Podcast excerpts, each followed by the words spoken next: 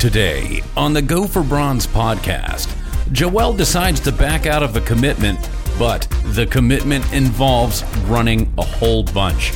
Can we really blame him? Ace discovers that he is going to be foaming at the mouth for months because of an upcoming music festival's lineup. Very impressive.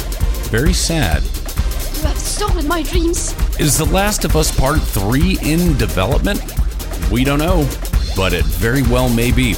For all that and more, here are the guys. Hello and welcome to Go for Bronze, episode 10. We are officially now in the double digits, ladies and gentlemen, and it is the week before Christmas.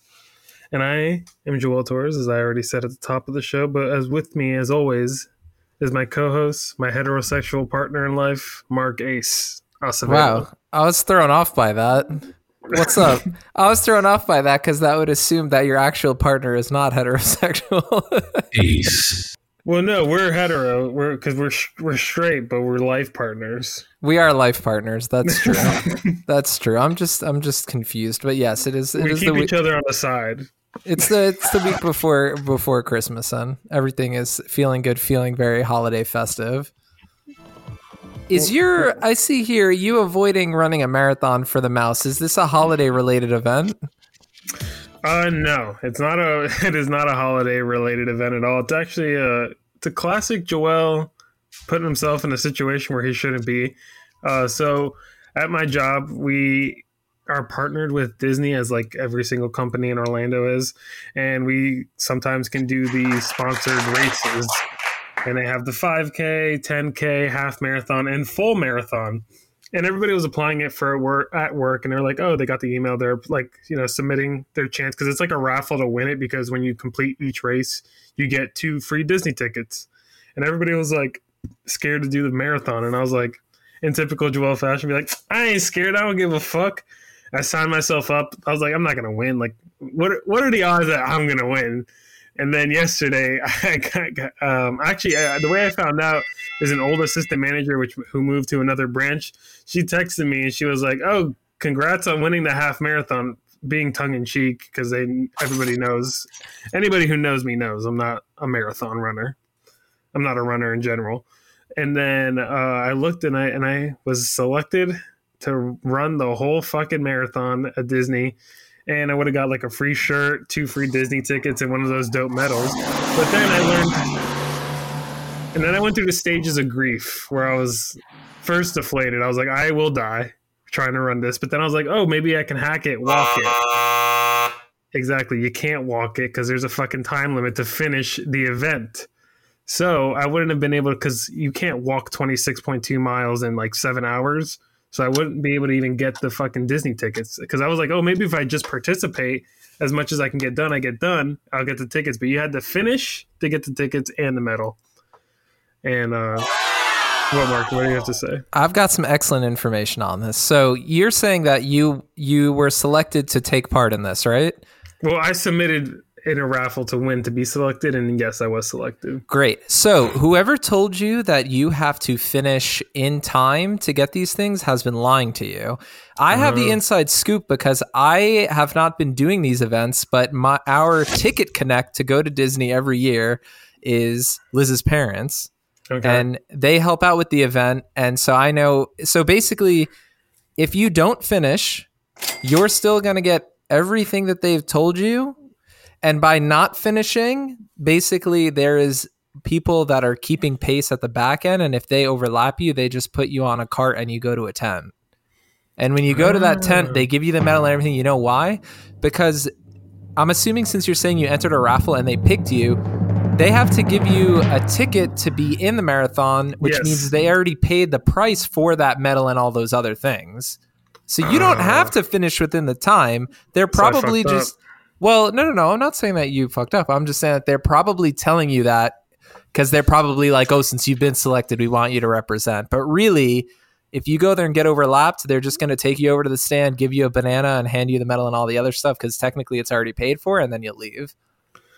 But it would also be seven hours on a not work day. That was Yeah, another, I that was another thing too.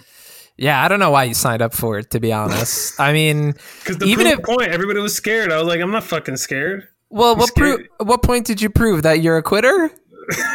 you joined and then quit. What point was proven? I know I felt so bad because then I also told Pam I was freaking. I was like, "How do I get out of this?" She's like, "Email the lady that emailed you," and then I emailed her, and then uh, Pam was like, "You know, you're probably not making this hard at all for this lady. She just had to coordinate all this, you know, bought the ticket and do all this extra shit. Like it's not difficult at all." Being sarcastic, knowing that I'm stressing this lady out the week before Christmas with my dumbass request, she's like, "This lady's probably like, why the fuck did you even?" try to do it? Because my excuse was oh it's a weekend. I thought because the other two races were during the week like a work week. And i was like oh i can't make it on the weekend. I'm gonna be out that weekend. Like i was just you know pulling something out of my ass. And then uh, she gave me she sent me the link and she said if you can find somebody else to sign in with this information then you're good. So i gave the link to somebody else that i work with they filled it out. They're they're taking my place, and they they'll get the tickets. I'll let them know tomorrow though that they don't got to even finish that shit. Yeah, and then hopefully they do have to finish it, I and then it's do. just a yeah. That would be really ideal. But frankly, frankly, I'm a little disappointed here. You, me? yeah, yeah, you should have done it. A lot You of should people have done were. it. I Everybody agree. at my job, If- everybody if at my job was like, "Oh, why didn't you not do it? You know, you signed up for." it. I'm like, "What the fuck? Y'all running marathons?" I mean, All I right, so agree here's too. the- if you signed up for it, you should have at oh, least like You- went or something. Yeah, what you could have done, all right, was done it for the pod and go prod yourself trying to run a marathon. And we could have had a lot of fun with it. Like, we're going to get you really drunk the night before and we'll do a stream. You know, we'll do a live stream PS5. Then, boom, we're going to watch Hungover uh, Yoel do it. Get that link back. Yeah, I I'm good. agree. They already signed up for it. Your They point, be with- your point proven was you just made everyone's life involved a little more difficult. That's what I tend to do. So I feel like I did a pretty good job of introducing myself into this company. You know.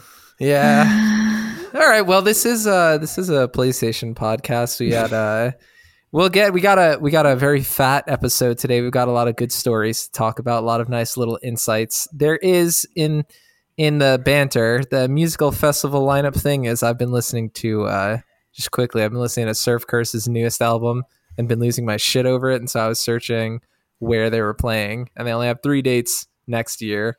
And this one random festival in Utah has a very good lineup.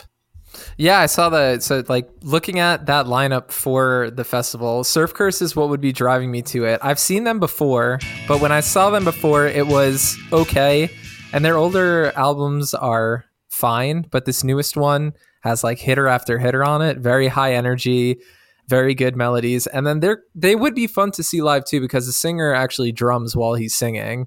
And it's kind of Oh, impressive shit. how he does that, considering how intense the drums and like these songs are, especially on this new album. But then the rest of the lineup is good too. I mean, Hippo Campus, we saw them recently. They're great. Cuco, Goth Babe. There's a ton of people on there that I would be very interested to see. And the price isn't that bad for a festival for a three day ticket, but it's not a camping festival. So it would be an easy entrance to do one. So I was confused. What do you mean by that? Because I thought all festivals are like you camp on the ground. So like No. you stay in a hotel. Yeah, so like EDC for example, right? It's convenient because we live here, but we don't. You can't camp there. You just go per Oh, each right. day, and then just enjoy the festivities at the festival, and then leave. So I'm sure this would be the same thing. You just you wouldn't stay there. You just stay at a hotel or wherever, and then just arrive at the site each day.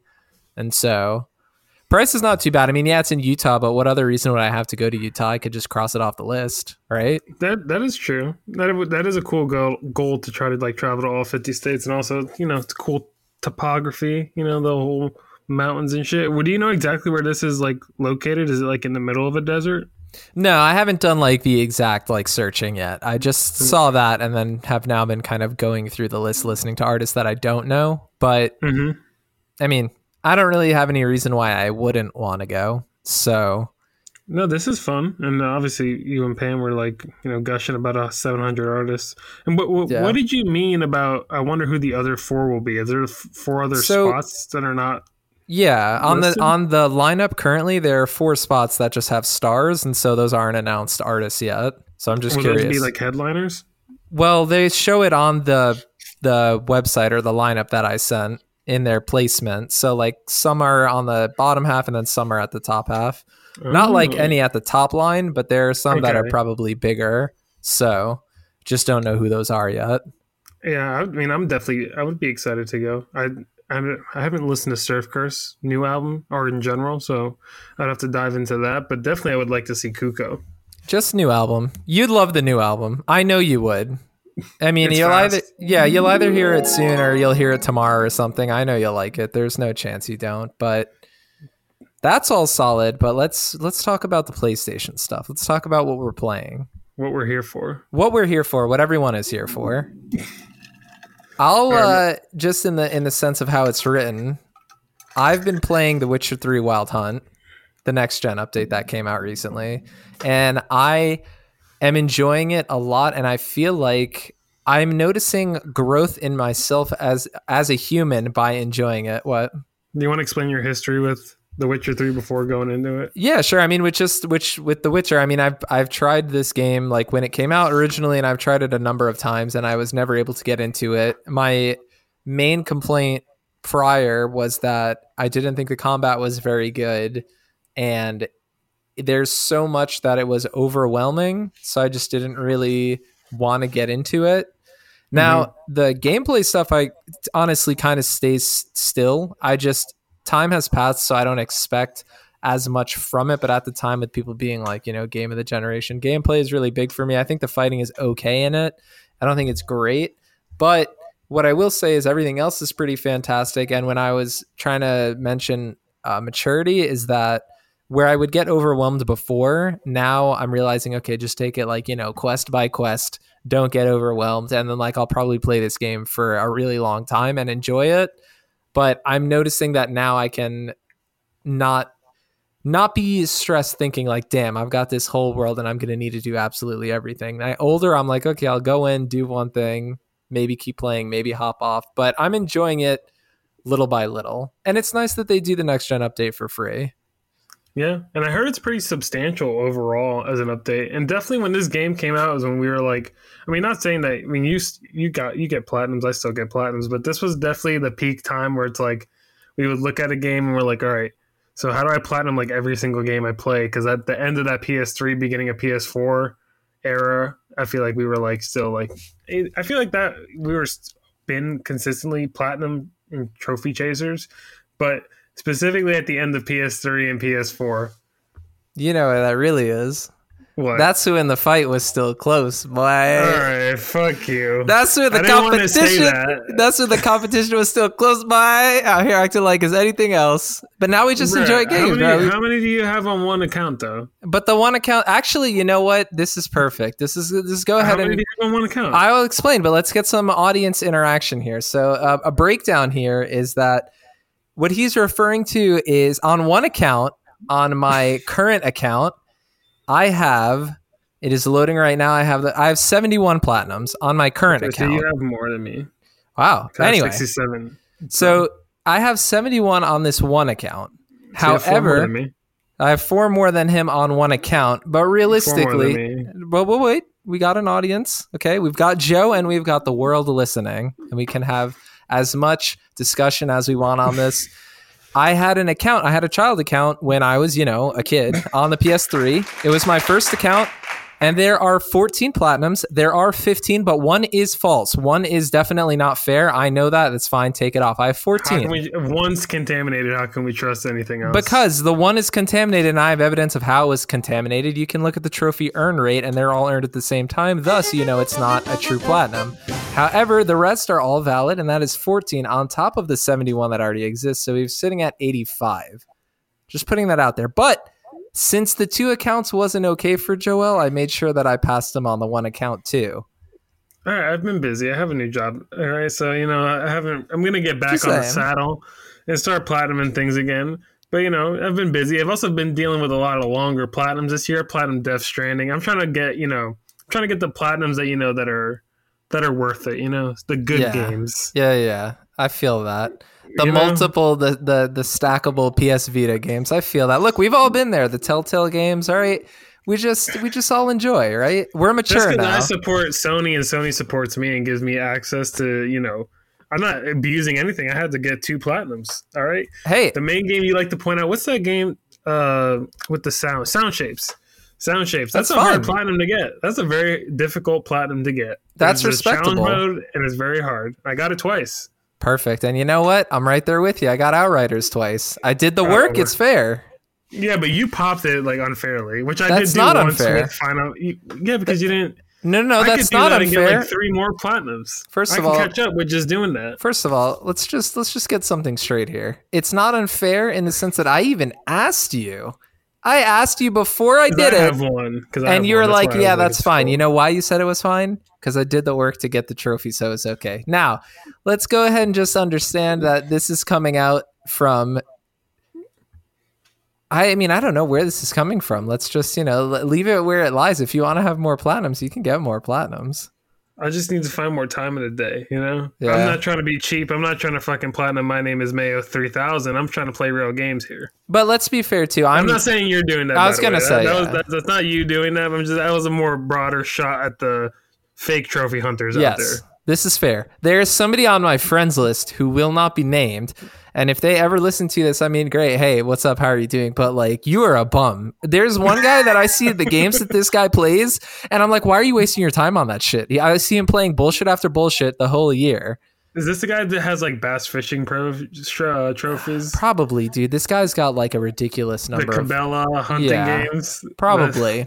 But yeah, neither and neither at the end of the day, me and Joel majority do not have bullshit trophies. We do, the bullshit trophies that we do have, I think we both have. Like we both have my name is Mayo.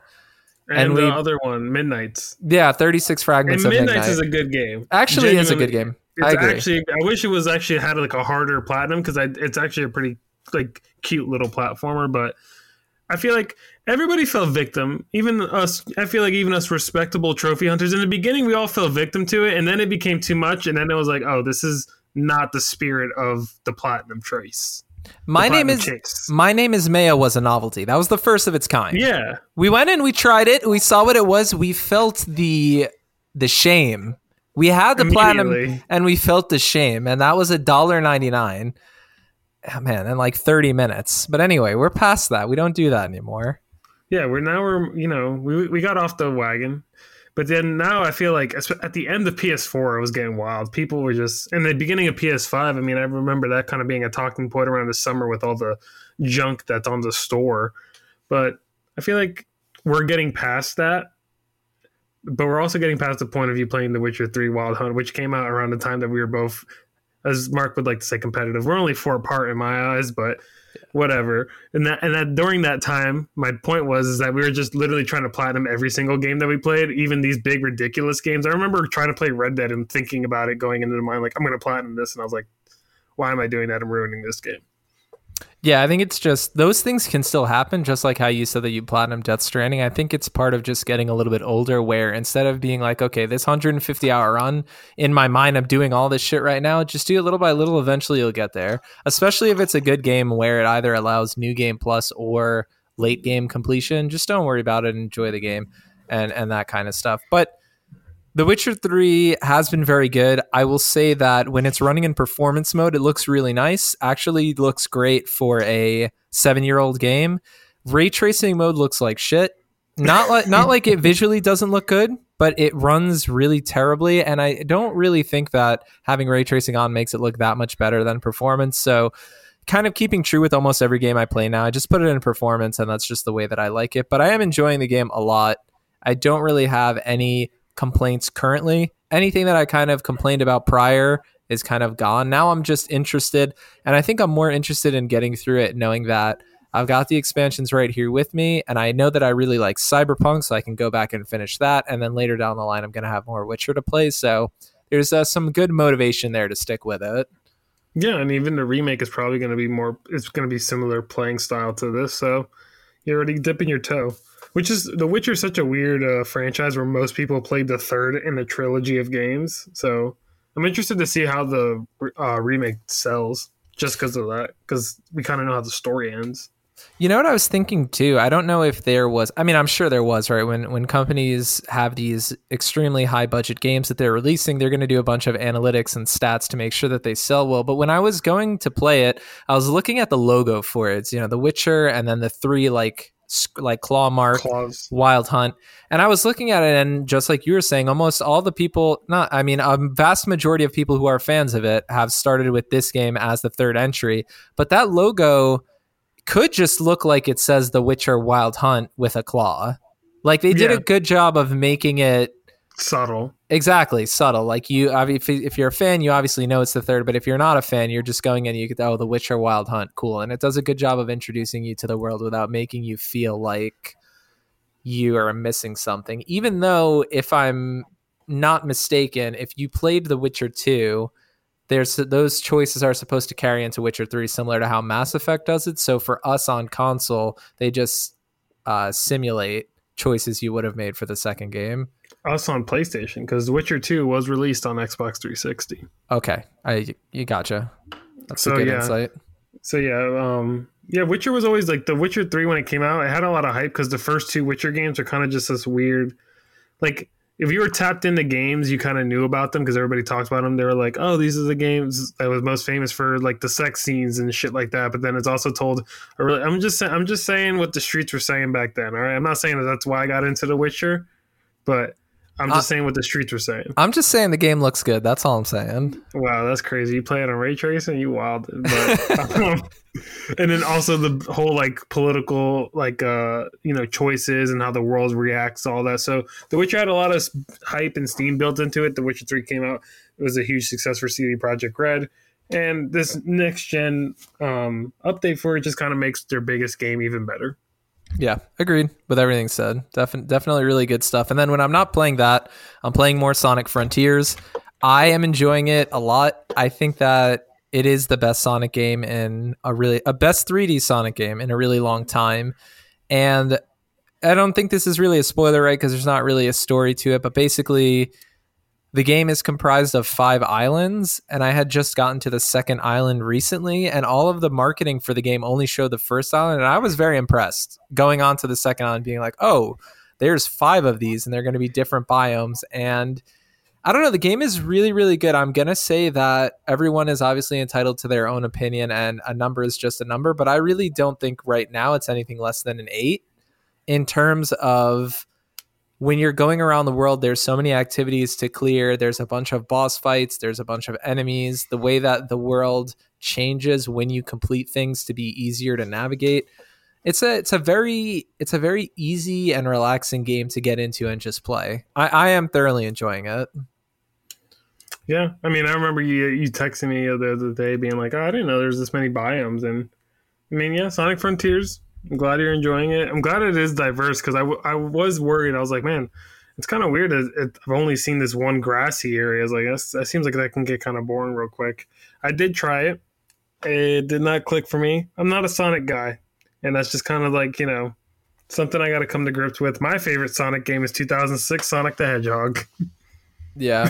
I mean, I feel like in some ways it makes it makes sense as to what we our differences in what we enjoy in gameplay. Like I Mhm. I get a I get a, like a brain orgasm from things that are very fast. When something is just like really quick and you have to like keep up with it. That's not saying like Sonic specifically cuz Yeah, Sonic is like probably so fast, yeah, but it's so fast. yeah, exactly. So like that might not be the best example of it, but I'm saying that in games where you feel like they can keep up with you the fastest that you can play them. I really I feel like you that. like games that have gameplay that have a lot of momentum to them. Like you like Yes. Doom, you like fighting games. Yeah, yeah, So see- like when you catch them in a combo, you're like building towards that momentum. I feel like that's what you enjoy. yeah, agreed, 100%. And Sonic Frontiers has that where when you have when your ring capacity is full, you move quicker and your damage does more and learning how and when to like boost around the world on the grind rails and boost pads and stuff. Yeah, it's definitely a momentum thing. That's a good way of putting it. Yeah. Well, I'm glad to hear that you're enjoying that. Um, what I've been playing and talking about trophies, a game that seems to have a pretty subpar trophy list, if you ask me, is a Final Fantasy VII Crisis Core Reunion.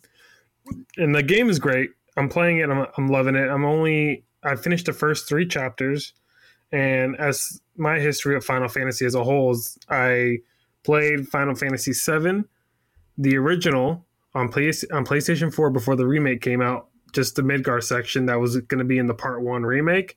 Then I played the Part One remake, platinum the Part One remake twice. One time fairly, the second time just auto pop. I'm, just, I'm being honest, right? I'm saying it on camera, so It's everybody still knows. fair. I didn't say anything. I'm just making a I face. I don't fair. feel like that's I don't feel like that's fair, and it also took away like I did want to replay it on PS5, like playing it on 60 frames per second and uh, DLC, which I actually playing Final Fantasy VII uh, Crisis Core Reunion makes me want to play that Final Fantasy VII remake um, uh, DLC. Saying Final Fantasy VII like in seven different ways is very confusing.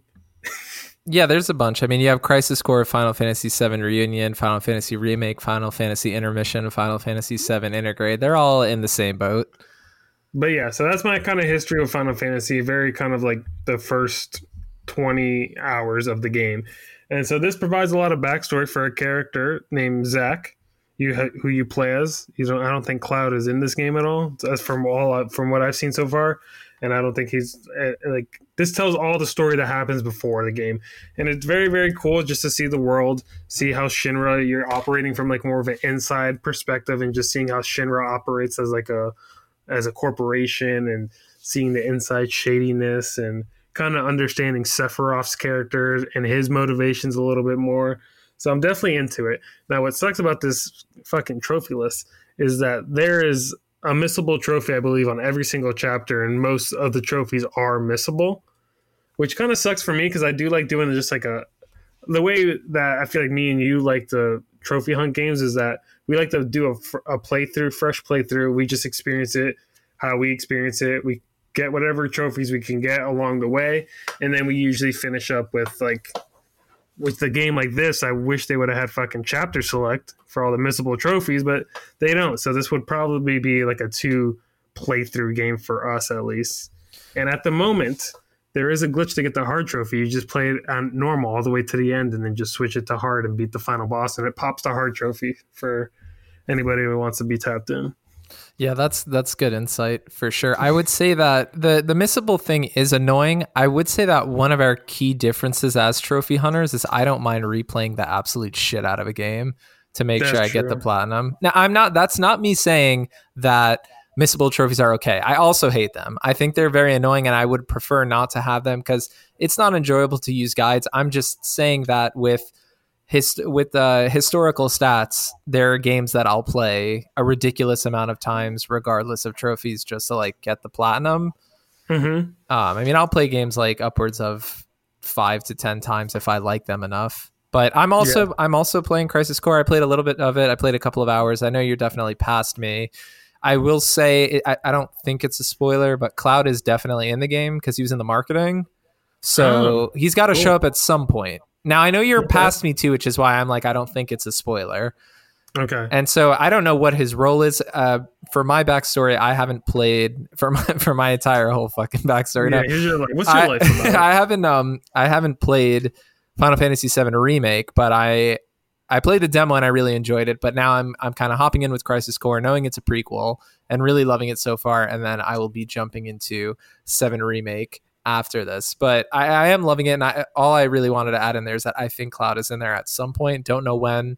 I just remember seeing that in the trailer. But the game is great, and there Okay. are a lot of missable trophies. And I will add on that the side missions are not very fun, and it seems like there are way too many of them, and you do have to do all of them for a trophy. So I did uh, look up the trophy breakdown. Our boy PowerPyx already had one, and I think it's around a 40, 50 hour one playthrough. If you do if you do all the missables, 40, 50 hours. And the story itself is 20 hours. The side missions, which are all basically plop down in a world, kill a marked enemy, takes about 30 hours to do all of them. So that's nice. Top tip: you can hug the walls and avoid random fights. Which that definitely, when you told me that, I was like, "Oh fuck, I'm fucking breezing through these missions now." But the thing is, do do you hunt down all the loot boxes in the in the area? Yes, I do. Okay, okay, Yeah, no, I do. I mean, it's time consuming for sure. It's one of those things too, where right, you know, uh, Serenity now in my in uh, getting a little bit older, playing, I'm just like one thing at a time. Do a couple of missions and then hop out because that grind would suck ass. I think if you were if you were just playing one game at a time and you're like, I'm just gonna knock all these out. There's no fucking way. And also, I'm realizing you learn you learn and earn more gameplay uh, mechanics the more you play the game. So it's better off, I think, to just get deeper into the story than focus on backtracking to those side missions. Just because like you're gonna have things and more abilities that help you get through those missions in general. I will say vice versa though. That means that you would go through the story with subpar like uh, actions. So if you wanted to level up and have like cooler things in your DMW, you would want to do those side missions as you can complete them because you level them up by using them. And so your slots that would be rotating while you're doing I the thought you story. level up by doing specific missions and building your emotional connections. So you build with characters like that, but it's through the slot usage because you'll have images come up in the Oh. slot usage. And then if you go to the DMW section of the pause menu, it will show your percentage of completion with each, um, with each either character or summon. Because the Okay. summons you only get inside missions, you don't get those in the story. You'll Yeah, unlock I this. those Yeah. immediately. So you'll get so doing the side missions, at least some of them could be really beneficial, but they are okay. And the grind won't be as bad if you do them every now and then. But everyone's got a, a, a personal personal way of doing it. Yeah, I usually try to do like like you know five or six of them, then go to the next one. Once I'm like, once I start thinking in my mind like, oh, this is really fucking boring, then I like, oh, let's go get some more story. But uh, it definitely seems like it's going to be a doozy of a platinum, a little bit of a pain in the ass, especially if they fucking patch that hard glitch at the end. By the time I get to that point in the game, but uh, I I believe I'm going to attempt to platinum this game. We'll see. Yeah, I just I just for me with games, I just I just wait to see. I try not to have my mind set on anything prior. Just see if we get there. And then we're both playing Warzone. I mean, they've made a bunch of changes to that. Uh, loadouts you can now buy. Primary weapons are now 2500 in the buy station. Multiple circles are reduced from 33 to 15%. Uh, they've been they've been changing a lot of stuff which I am undecided if it's for the better. I enjoy having my weapons, but it makes final circles much more difficult. So, I don't know how I feel about these prices for these goddamn loadouts. That's just kind of dumb expensive, right? yeah, just get your primary weapons. So, what he's referring to is that now loadouts you can get for 8K in solo, and then per player or game mode, they go up by 8K. So, if you're playing in a quad, it's 32 grand. But the thing is, is that perks are also bugged. So, you're really not getting your money's worth at all. I personally, I would just recommend you getting your two primary weapons. It's 5K. You're saving way more money. Use the rest of that on something else. I don't even know how you get thirty-two thousand. Like that's Yeah, I mean, you- yeah, I don't know. you would have to do like a stronghold and like loot every single box and run into like seven fucking gas stations. That's a ridiculous amount of cash. I agree. And then at that point, you'd probably already have a loadout anyway. But I don't By think it's. time, you get SEAL Team Sixth. I don't think it's something that they have fully thought out. My guess is my guess is the reason why they're doing all this reducing prices for primary weapons and adding loadout drops. I would guess is because they're like, hey, people aren't buying enough Yeah, stuff from the store. We need to give them more incentive to do it, which is whatever. I mean, I'm still loving the game. Just it, it, it's an adjustment. But I've had a couple. I mean, we've had a couple of crushing final circles. Hopefully, we'll remedy that soon. But I mean, it's a great game. I think the only new thing to talk about too is the fact that the raid can't be done in matchmaking, and I don't know if which I'm gonna. bullshit. Yeah, I want to play it, but I understand that it needs communication. But I know that a lot of people are not playing it just because you need three people prior to going into it. Hopefully they remedy that because I would even. I wouldn't even mind if they were like, you have to have a mic connected or something else, but like at least have some matchmaking ability because even if me and you just wanted to do it, we have to find some random Joe Schmo or even our own Joe Schmo can do it. Yeah, I mean, our own Joe. I mean, uh, realistically, this is probably going to be the crew that's going to do it. We would probably just have to carve out a night though, because it's probably be an hour or two hours, and it would be everyone's got to know how to solve the puzzles and what's going on, watch the guides and all that. But do we have to play the Spec Ops missions? And also, can those be done in duos? The Spec Ops missions are two players only, and the Spec Okay. Ops missions will help upgrade your kits. The kits are kind of like a class system that the more XP you get in Spec Ops, you get more abilities. So you don't need to have them leveled up at all. You can hop into the raid without doing it. They're Okay. just saying that if you level those up, it's easier. Like you might have more abilities under a Yeah. certain class, but you can totally do a raid without it. Okay, so all right, so maybe I, I would like to get after that eventually, but yeah, the the not having matchmaking or some other, I feel like there should have there should have been something else to offer besides just like you need three people. I mean, I agree, but then I, I actually I do, I do still agree. But when I think about it, I'm thinking about like zombies because it does seem really similar to like one of those Easter eggs. You would never complete an Easter egg in a public match, so it's kind of the same. Where like you're gonna need people to communicate and know what's going on. That's true, but that's what I'm saying. Make like a mandatory, like everybody has to be on comms or something. Yeah, true. Yeah, uh, But, uh, but yeah, that's all we've been playing this week. Yeah, we've got a we've got a ton to get in here, so we'll get into it proper. Starting out with the PlayStation Plus Extra and Premium games that have been announced for December, but by the time that you'll be listening to this, they will be live all except for one, and you can go ahead and play them per whatever level of the subscription you have. So the following games will all be available starting on December 20th, which is when we are recording, except for WWE 2K 2022, which will be available January 3rd. So the following games will be present in the extra tier. It'll be Far Cry 5, New Dawn and Primal, Mortal Shell, Judgment, Yakuza Like a Dragon, Yakuza 6, Middle Earth, both Shadow of Mordor and Shadow of War, The Pedestrian, Evil Genius 2.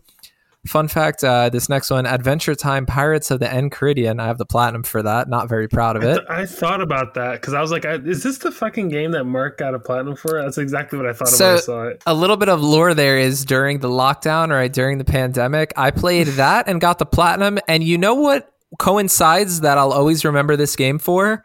This game Mm. didn't cause it, but this is when I discovered Weezer's Blue album. So I played this game and was listening to the shit out of Weezer's Blue album and got this platinum. That's cool.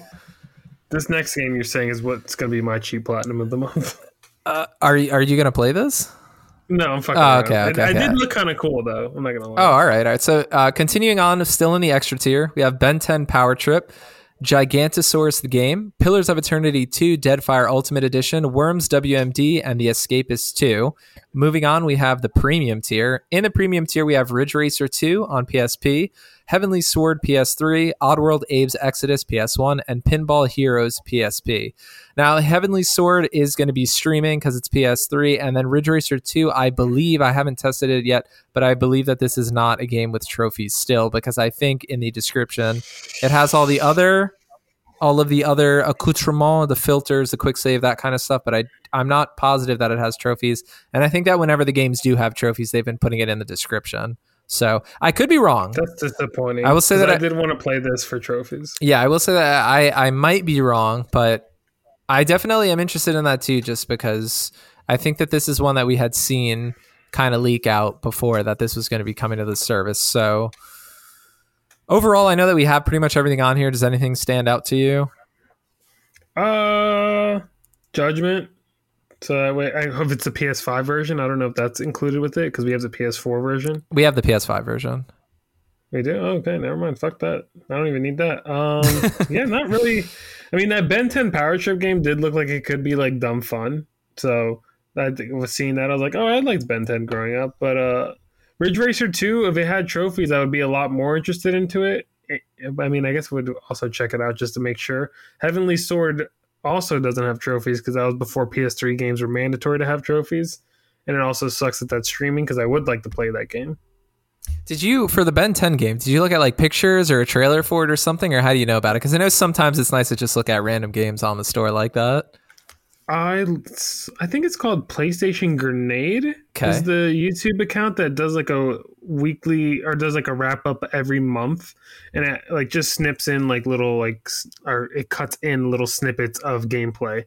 And I saw the Ben 10 gameplay, and I was like, oh, I remember all those monsters. That was fun. It looks like you just like you like a dumb action game. You press square and you do a lot of damage.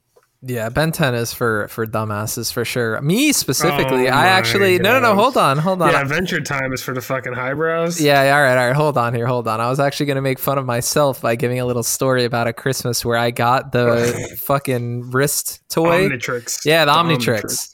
From Ben 10 and I was a little kid, right? My imagination was running wild. So I at the time dead ass thought like, "Oh, if I get this, I'm going to be able to turn into the monsters." And so I was like, oh, I'm going to turn into this one and do this, and I'm going to turn into this one and do that. And then when I got it, you just look into it and it's a fucking viewfinder. I was pissed. Yeah, So was this is crazy. 'cause you were bullshit. Also, it was also crazy because you were 17 years old. So Yeah. you think that you would know that you can't fucking transform into a fucking I don't, alien. I don't remember how old. uh, I think I must have been. I must have been around 10. Probably a little younger. This is definitely before me and you met because yeah, yeah. This, I don't remember seeing an Omnitrix around your room I don't- we were hanging out. Yeah, and I think this was I think this was close to when I was around 10 because I think it was the Christmas before Guitar Hero World Tour came out. Another very memorable Christmas getting the whole box. A lot of memorable Christmases, but you know, maybe maybe we can get into that in a, in a special Christmas episode or something. That sounds good. Yeah, next week I'm pretty sure there's not going to be much news, so we can maybe do a little Christmas Probably. memory. Because I mean, I hope that everyone listening has some wonderful gifts that they open on Christmas. But there's something so special about, uh, I mean, especially with it being our, our favorite pastime, about a unopening opening, you know, maybe a console or a specific game, or so. We'll definitely we should get into PS3 is definitely tied to Christmas for me, but we'll get into that. Like yeah, we said. should get into that because there's a bunch. Uh, we got we got a bunch on that. So we're gonna continue on. Like I said, we got a completely stacked episode here. So we're starting out with The Last of Us Part Three. Now these next two are I'll put a little asterisk by them because at the moment they're rumors. However, there is some credibility to them. So The Last of Us Part Three is in development with Neil Druckmann at the helm. This has been announced by a reliable leaker named Viewer Anon, who says that The Last of Us Part 3 is currently in production with Neil Druckmann at the helm again. The credibility here comes from Viewer Anon leaking correct information about the Last of Us HBO show numerous times in terms of dates and story elements, stuff like that. And Naughty Dog has previously confirmed that they had written an outline for the story of part three. This was years ago, but they kind of mentioned it in passing in an interview, but didn't say that they necessarily had plans for it. This leaker has said also with a follow up tweet because people have been asking him, well, okay, if Last of Us Part 3 is in production, what about the other projects? And currently, what he says is Uncharted will be handled by another studio. Factions is coming first. I believe he means Factions is coming before Uncharted. And then he says he's not sure about the new IP. So we know that Naughty Dog also has a brand new IP in the works, but we don't know the order of these. But there is a little bit of information that I've been seeing, or at least the common idea is that Last of Us Part 3 is the next game, either Factions or Part 3 coming soonest. So what, what I do would you think factions is first, I would think and so. then part three. I, Or I'll, maybe they might be a coincide. Maybe they're like fucking surprise drop the fucking part three, yeah, which would be cool. I, Which I is not going to happen, but would be cool. Yeah. So, uh, what do you? I mean, what do you think about this? I think that this is something that has been. I remember when they mentioned that they had an outline for the story, and in the back of my head, I I couldn't remember or understand where it would go.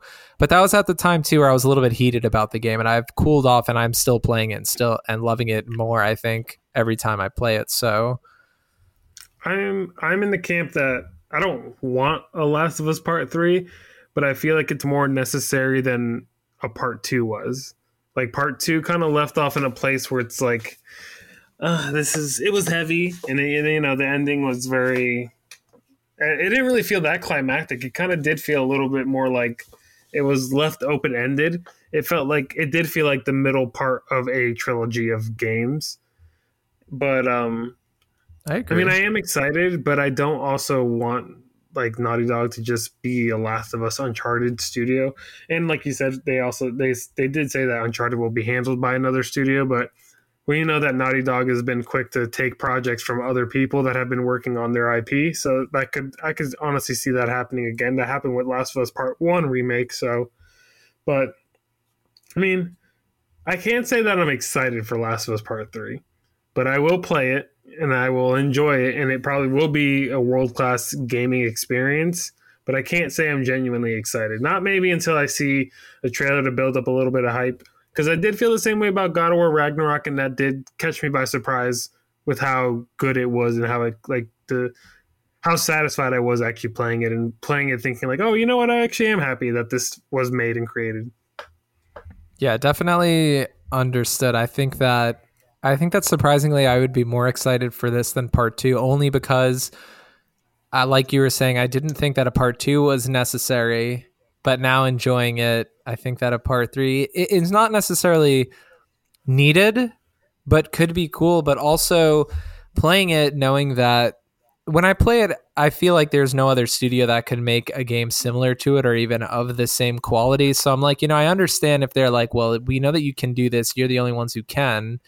My main thing with why I think I'm also okay with this is the number one thing that I, I, I will hear uh, Naughty Dog fans say that I'm like, just why are you saying that? Is when they're like, oh, I want another Jak and Daxter. You don't need to relegate That's stupid. the pride and, and joy top studio to go make a, a cartoon platformer. So as long as you're not doing stuff like that, I'm interested what the new IP is. I'm glad that they're not returning to any kind of older franchises.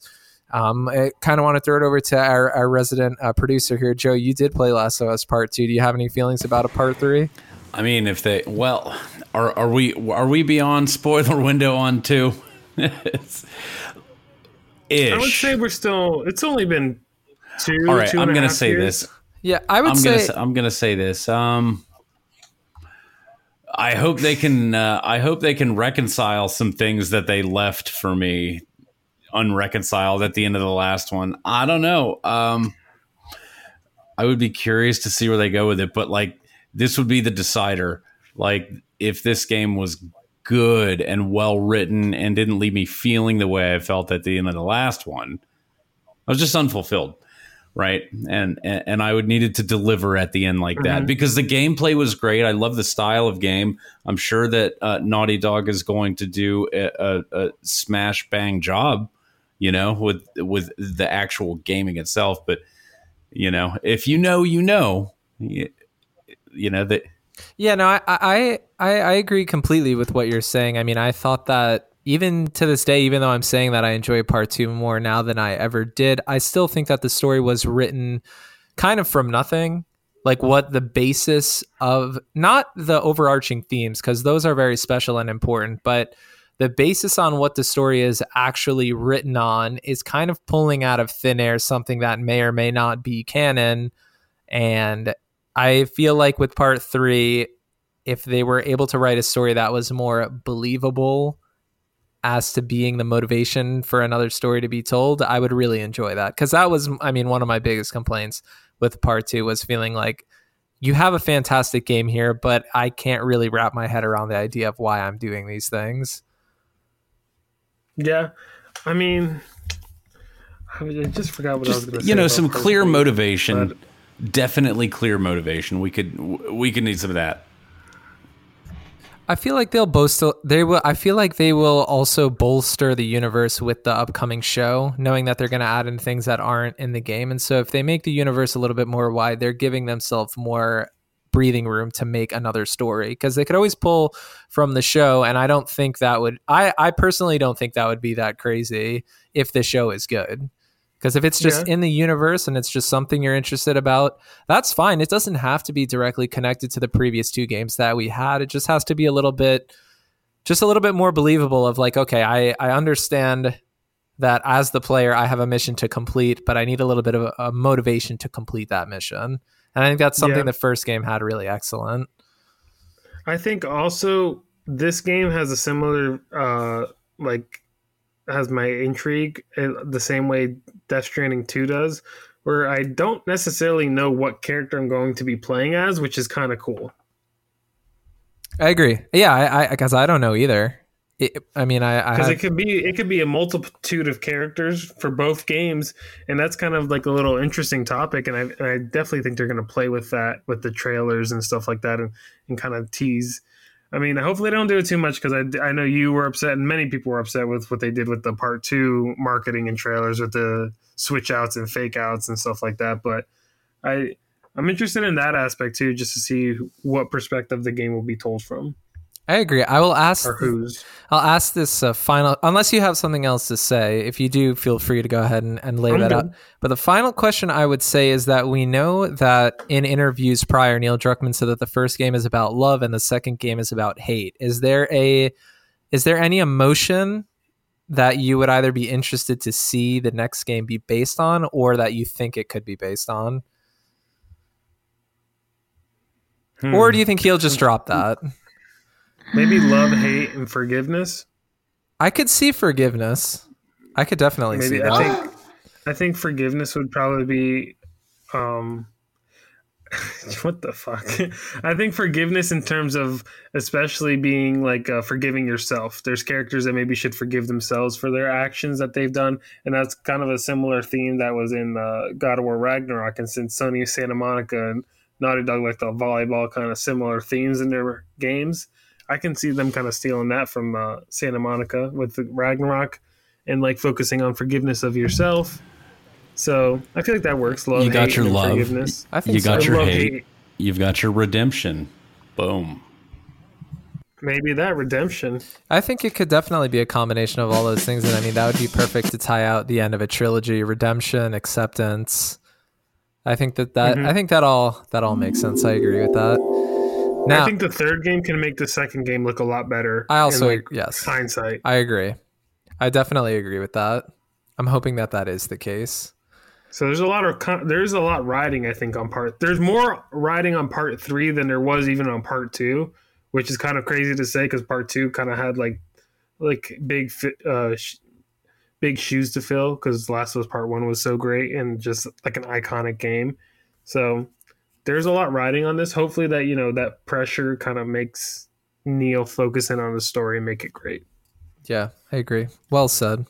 But hopefully, I mean, we've got a lot of PlayStation stuff here, but right in time for the holidays, Bluepoint Games teases a potential new project on the PlayStation blog with a holiday card. So this is a cool thing I didn't see a lot of people actually reporting about, but this is why you come to Go for Bronze, is that over on the PlayStation blog, there was a post made where you can view holiday cards from various studios and games, and one card in specific is from Bluepoint Games. Now, a lot of these holiday cards didn't have too much to note, but there was something interesting with the Bluepoint one. In the holiday card, there are four gifts in front of a Christmas tree. Three are open with items from previously worked on projects. One is a shield from Dark Souls, the sword with the guiding light from Shadow of the Colossus, and the Leviathan axe from God of War. Bluepoint was a support studio on God of War Ragnarok, as well as helping with the ports of the previous titles during their remastering process. Now, the fourth gift that is in front of the tree is closed and is wrapped in plain white paper and with a red ribbon and bow. I personally couldn't Oh, Oh, okay, great. There we go. Uh, What what do you got? Because I was going to say I personally don't know that much. What do you think? And I I will also I will also say that I didn't see a correlation between the wrapping paper on the other boxes with the items or games that they had. Okay. With you said bow, and that made me and Blue Point, famous for remakes, Horizon Zero Dawn. Christmas gift bow, not bow and arrow. Ah, never mind. I'm fucking Sorry, I, I totally understand Damn. why you would think that. No, no, no. Like red ribbon on the gift and a bow on top, like a Christmas gift bow, not a bow and arrow. Metal Gear Solid. I think Red is very famous for their iconography. So yeah, so right when you're in the box and you get an exclamation point that somebody found you, it is red. The theories are that, and then I think everyone just wanting Bloodborne, but I don't see. I mean, they did Dark Souls, but I don't see any kind of connection with the wrapping paper. Although there might not be that much to give. I just think it's cool that they posted this, and that's definitely something. I mean, it would be cool if Blue Point made their own game, but I mean, honestly, there's plenty of games that need to be remade in the Sony. For oh, excuse me, sorry. Oof. Oh, that sounded gross. Um, there's plenty of games that need to be remade in the Sony first party, especially from the PS3 era. You know, we can get those Resistance games on modern day consoles, Infamous. There's a, there's a few things that we can pull back from a Horizon, uh, not Horizon, a Metal Gear Solid remake would be fantastic because the first one is unplayable. I'm sorry for the old heads that love it; it's unplayable.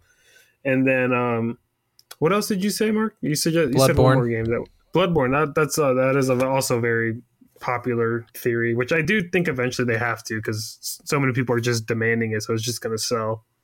Yeah, you would you would you would think so, right? Yeah.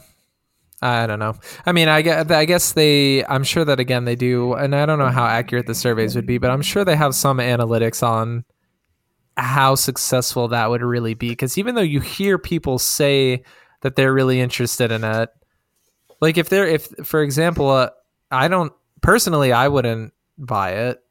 I like The Bloodborne remake? yeah, I like playing Souls Yeah, I games mean- and stuff, but there's not anything like the Dark Souls remake to me makes more sense as being like this is like old and it's all the way back on the PS3.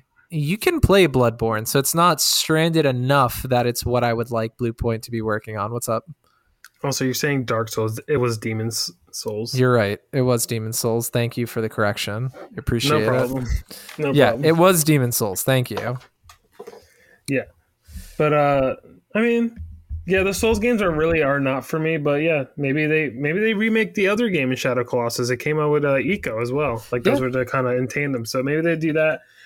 But Or something I'm new. Who knows? Could be anything. Something new would be cool, but I would kind of doubt that, especially with the modern day Sony, the kind of way they're like re- staying within IP they know that are successful, and maybe they give that like luxury to the more developed or more established developers to make new stuff, and then have these. I feel like Nixxes, Blue Point, these were hires to make sure that the main studios do well. Like they helped out on God of War. Yeah, I mean, I agree. I definitely, I definitely see what you're saying. Hopefully, whatever it is, I'm sure it will be up to high standards. But in in fashion with what you just said, being absolutely correct, is we have more Horizon. hmm So we've got more Horizon. Uh, Horizon multiplayer game has been confirmed by Guerrilla. This is something that we had leaked information on earlier, but is now more official. This multiplayer game will feature a new cast of characters and a new art style. In a post on Twitter, Guerrilla revealed a new internal team is developing a separate online project set in Horizon's universe. A few job listings give us a little bit more insight on the project. A narrative designer will be tasked with telling a deep and complex story. Game writer will pitch compelling ideas for quests, factions, and backstories.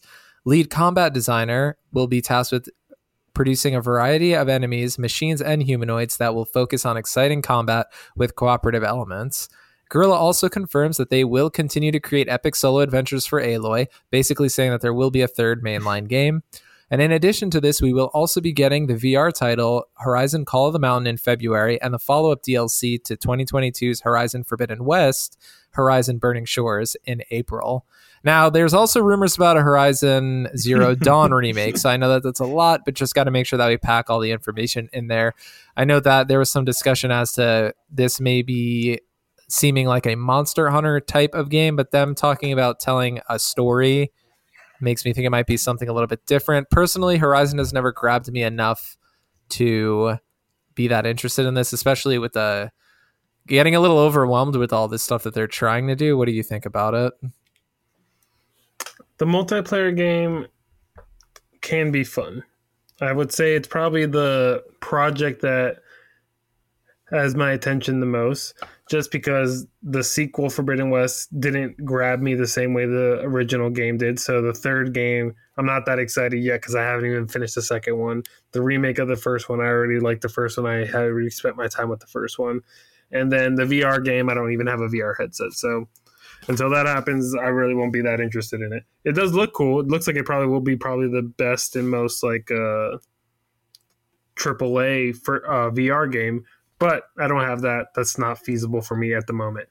This game does seem a little more interesting just because it is multiplayer. It is going to the world is cool. So if it's like a light Monster Hunter game, which I said the first time around when the rumors came out, if it's like a Monster Hunter light kind of game, more in the Dauntless kind of uh, gameplay centric, simpler, that way we can all just pick up and play it. Something like Warzone, where it's like it doesn't require that much um, like in depth thinking like Monster Hunter does, but also is still fun and it telling a story. I don't think that that's that I don't think it's really going to be like a narrative based game. I don't think it's going to be like a Destiny kind of game. I just think that that's that's a job description for somebody to write back back uh, lore Yeah, yeah, and background backstory and stuff like that. Sorry, I was grinning like an idiot because you were saying that you don't know if it's feasible because you don't have the VR headset, and I was just like, well, nobody does because it comes out next year in February. but Well, I mean, I'm not getting it. Fair. and I'm not pre-ordering is what I meant by that. yeah, yeah, I, I also that's, do that's not. not on my horizon. Yeah, I also do not have a pre-order for it. Although we will have some more information on a couple of games coming later, and one that I did call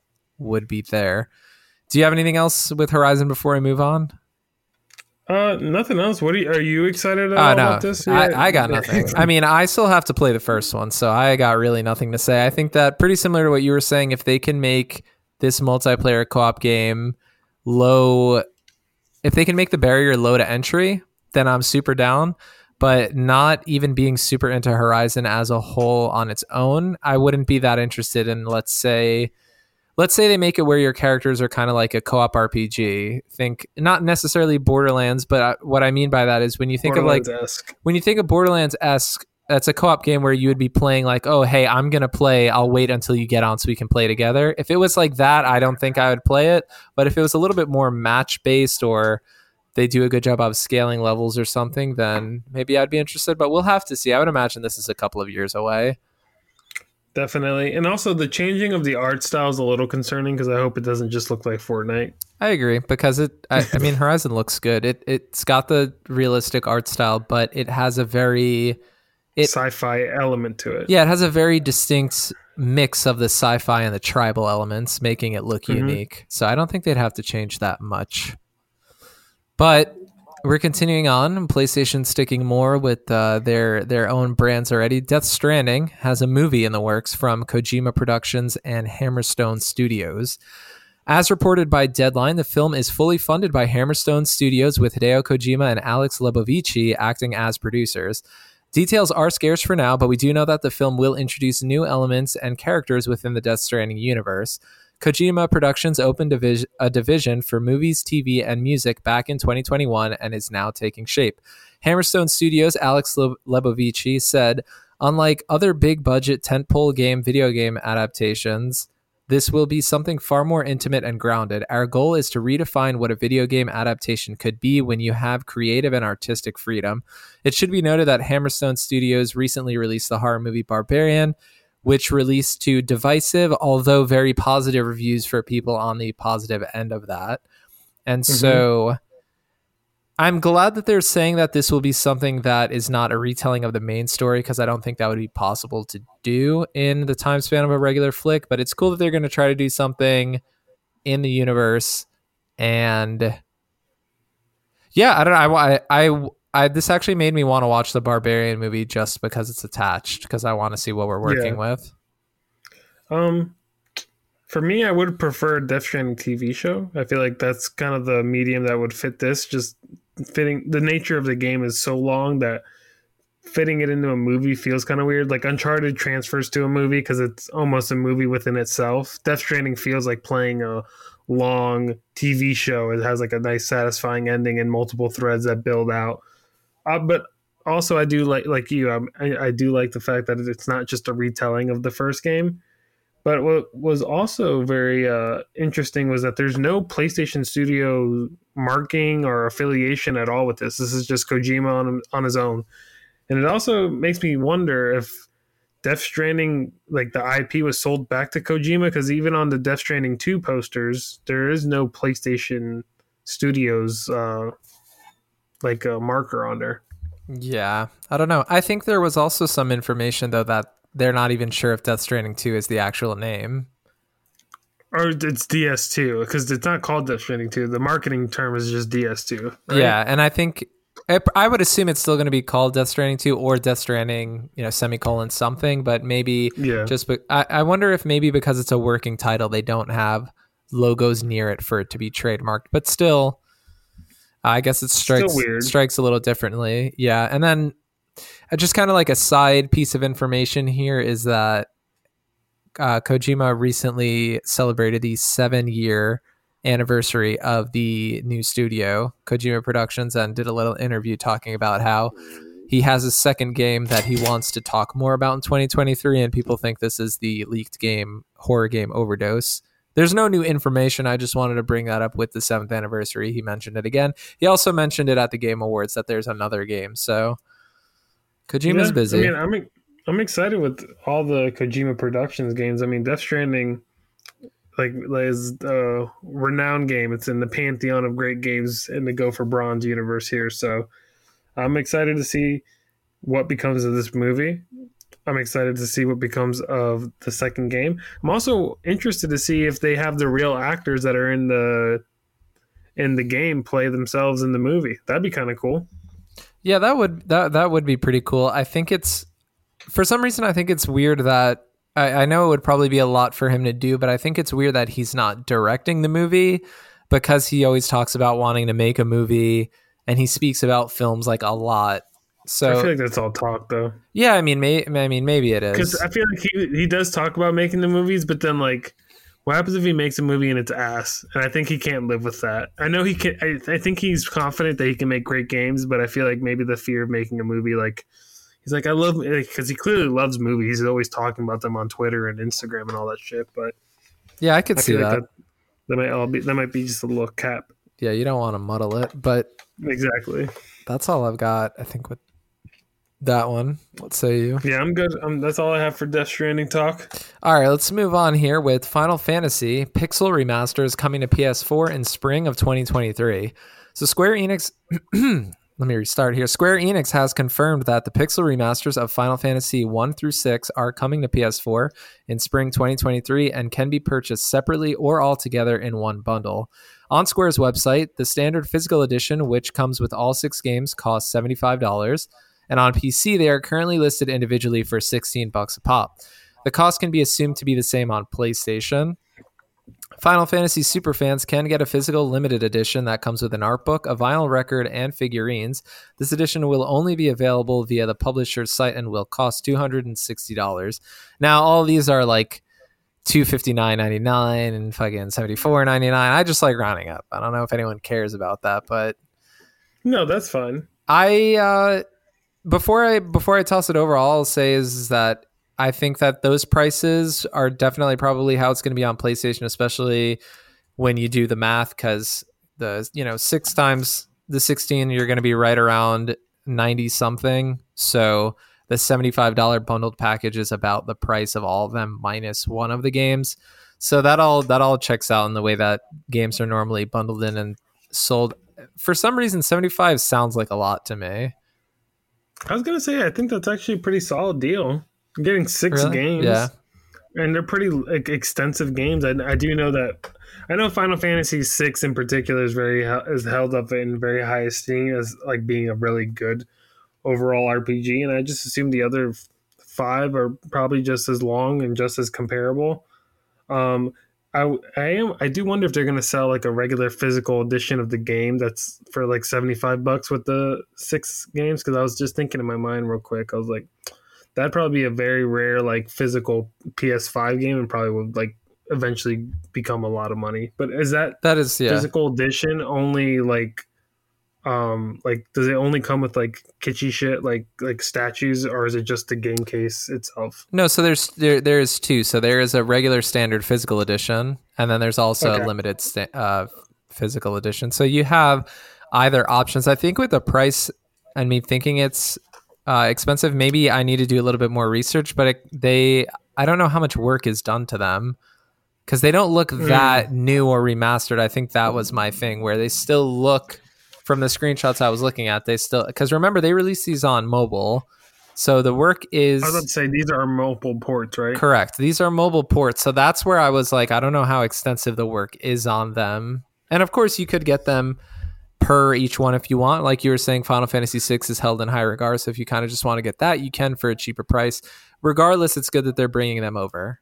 It's a net positive. I just as the 75 i'm like this, uh, More access to more games is not bad. The price I do think is it could be I guess it could be just a flat 70. That's what I'm thinking because when you do 75, you're now more than a current AAA full release. So I think you're being a little brazy by asking for more than 70.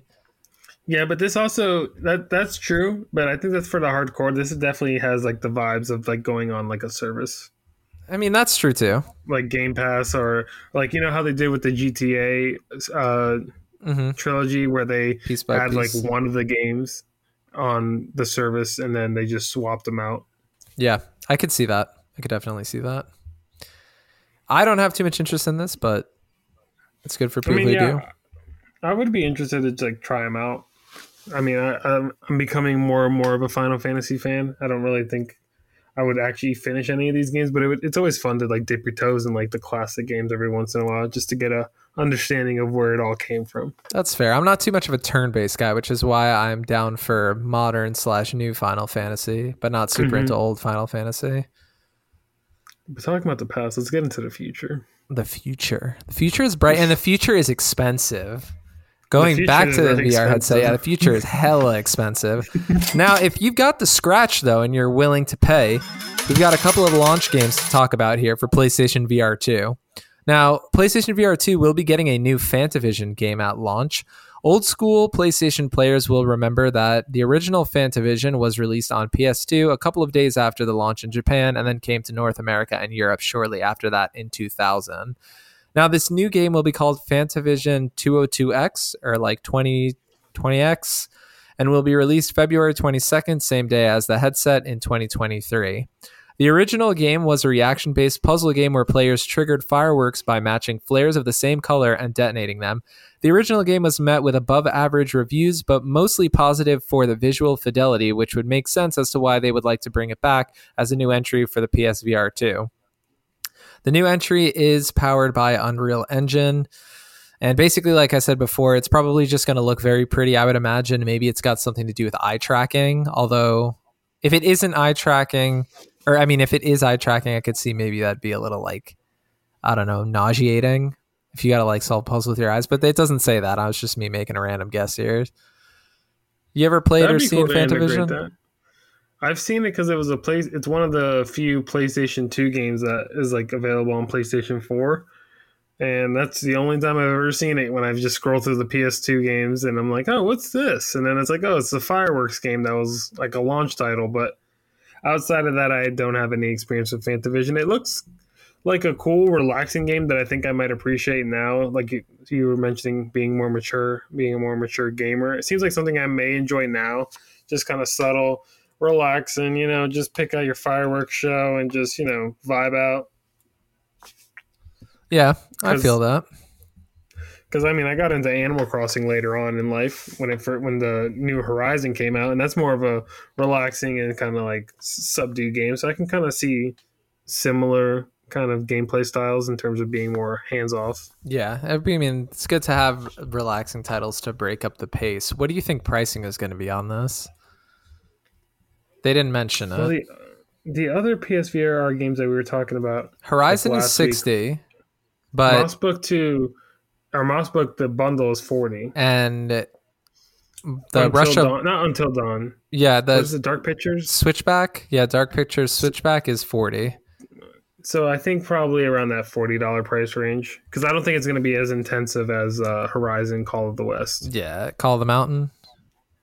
Call them out. Just, no, no, no. There's a lot to remember. I'm just saying there is. I mean, burning, no, no, burning shores, Forbidden West. Now we're gonna have to remember the fucking multiplayer one too. Frozen Wilds. Yeah, Frozen Wilds. and nobody's playing these expansions anyway. But uh, but yeah, no, I think this will definitely be in the forty dollar price range for the VR games. Maybe even cheaper. I mean, I don't really know how. I, from what I've saw and what I think Fantavision is, it seems like a pretty hands off game. So I could honestly see it maybe being like a twenty dollar title too. Yeah, I could see that too. Definitely. I, I was I was wondering or thinking in to myself kind of how they. Now I don't think they. I don't know if they would do this, but it'd be cool if they did. I mean, they bundled in Astros Playroom or Playroom, and then also the new Astros game.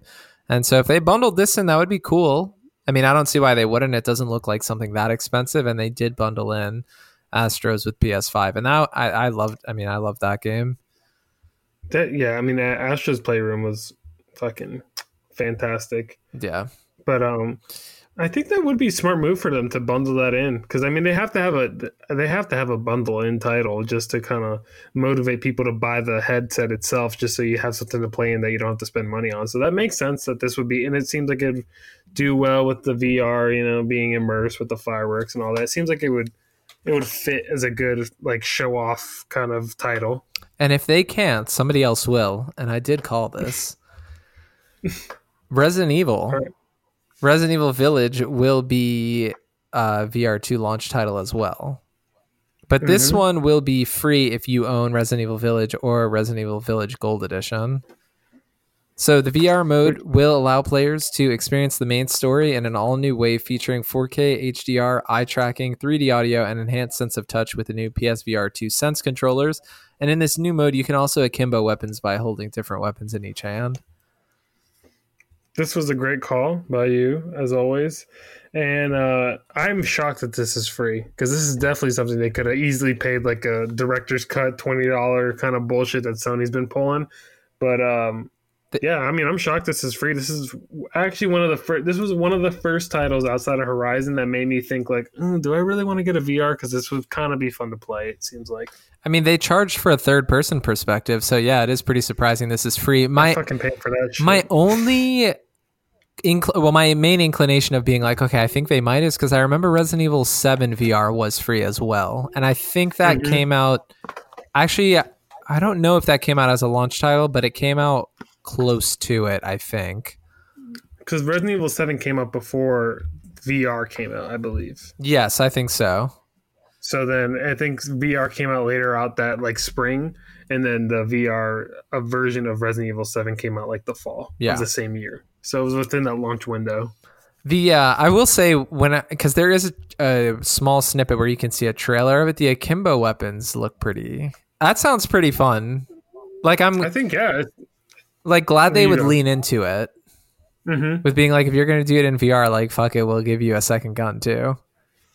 And I feel like it would make the game scarier. There's definitely like a few sections, like I'm thinking of Benito's house, even dealing with like the bigger like uh Heisenberg. That's that's the guy. Yeah, name, yeah, that's right? his name. Heisenberg and Lady Dimitrescu, and then the fucking big fish monster. Like being able to like actually look up and be like, "Holy shit, you're fucking huge!" Like I feel like Resident Evil and horror specifically fits VR very well. So it's really like I said, I'm shocked this is free. I know that there's a track record of having Resident Evil 7 VR be free, but this is something I feel like they easily could have charged for because, like you said, they charge for third person perspective. Yeah, no, I totally agree, and I think uh, it's kind of PR talk, so we'll see exactly how true it is. But I they did say a little bit more about.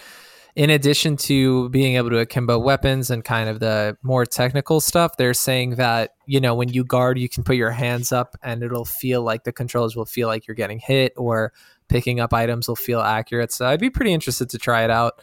And I think Resident Evil Village would be a pretty great game to try it out, especially just like an excuse to kind of play it again.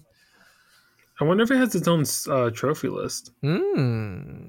Maybe I could see that. That's a, that, that's the only thing me and you haven't done when nobody has a VR platinum. That's true. We don't have a VR platinum, and if the, if you want to motivate us to play anything, if you throw a platinum in there, like it's like single player expansions, if all of them had platinums, I'd play every single one. Wolfenstein, that was like the easiest decision I ever made.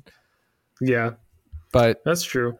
Yeah, I know Infamous is also good with that, with First Light having its own platinum too. Mhm. So Sony first party's pretty solid because Lost Legacy had its own platinum. Miles I Morales. I don't know if I'd count Miles Miles Morales Morales, had- in that because Miles, Miles Morales is a little bit bigger, but it's still like you know a side It's like a point five. Yeah. So they make sure they've got the platinum there. Definitely interesting Yeah. though with this. I and I know that they said that Resident Evil 4 is in the works as well. for VR. I think so. That'd be cool, but not the like the remake being in VR because the original Resident Evil Four is already in VR. I would hope it's the remake. I could also be wrong, but I feel like they said that Resident Evil like the new one, the remake is also in development too. That'd be cool. That'd be cool. Yeah, uh, that, that yeah, that'd be sick. Do you have anything else on that? But we're gonna be leaving VR land here now. Uh, I think I'm good to leave VR land. Hopefully, I make more money this year so I can actually afford a VR. All right, we're gonna we're gonna get into some. All right, two little extra stories, and then we'll close out back with some more Sony stuff. So Amazon has signed the next Tomb Raider game from Crystal Dynamics. The multi-platform title developed by Crystal Dynamics will be built alongside Amazon, and this is a quote from development all the way through publishing, according to a press release. So the main reason why I wanted to bring up this story is because we kind of already knew a lot of this information about Tomb Raider, but I don't know if I'd ever heard about a publisher kind of actually co-developing. So Mm-hmm. we'll get into it a little bit more here. Scott Amos, the head of the studio at Crystal Dynamics, says, and this is a quote Crystal Dynamics has an extraordinary opportunity following our acquisition by Embracer to redefine what a publishing relationship is for Tomb Raider. Amazon Games is uniquely positioned to rewrite what publishing and development collaborations are, and we're eager to forge this new path together, starting with building the biggest and best Tomb Raider game yet. There's an exclamation point there. He was excited. He was excited because Avengers sucked and now they have help. So the next he's getting paid finally. Exactly. The next Tomb Raider game entered development earlier this year in Unreal Engine 5 and will continue Lara's story from the last game. And Crystal Dynamics said down the line they will unify the timelines between the original trilogy and the new games. Now, Amazon Games is also working on that game Blue Protocol, I believe is what it was called that we saw too. And Okay. I'm I'm just kind of interested as to what this really means because as far maybe I don't have my definition definition straight here, but publishing, from what I understood, is more of a getting it Fronting the money. yes and like producing per se, but not actually doing the creative elements. This sounds like they're trying to have Amazon Games help them with the creative side. This to me sounds like Embracer might be hurting for cash and is kind of licensing the Tomb Raider IP to Amazon to make a Amazon game on their behalf. Maybe because I mean we know Chris That's kind of how I read it. And Crystal Dynamics, after not doing a, the greatest job on Avengers, Avengers. and then also on top of that, Xbox needing help, Crystal Dynamics was also signed to help on that quadruple A game with the initiative. So I wonder what the percentages of people in Crystal Dynamics who are working on the Microsoft title and the percentage they have working on this. But then now you have Amazon games coming into the mix. So Amazon games, I don't know what to think about it yet because I think if you're a PC player, you'd probably have more of an idea. I don't really know to feel good or bad. I did enjoy the most recent Tomb Raider game, so I'm happy that we're getting more of it. But curious, yeah, to if this is an Embracer specific thing or if this is just something that will be more regular. I mean, I sound confused because I totally am. I just like, do you have a This is the first time. Yeah. Because you've never seen a publisher be like, we're also developing the game. And that's why I think it's more of like an Embracer. It, I think it makes look Embracer weak and it kind of like is like showing the seams of like, oh, maybe Embracer is buying up all these things but doesn't really have that much money and kind of needs to start pumping out some products because definitely having Amazon's money behind a product will get it done faster. I mean, one thing we know about Amazon is those motherfuckers are efficient. So this game will probably get done faster due to that. That is true. Yeah, I mean that's a great way of looking at it, and I agree.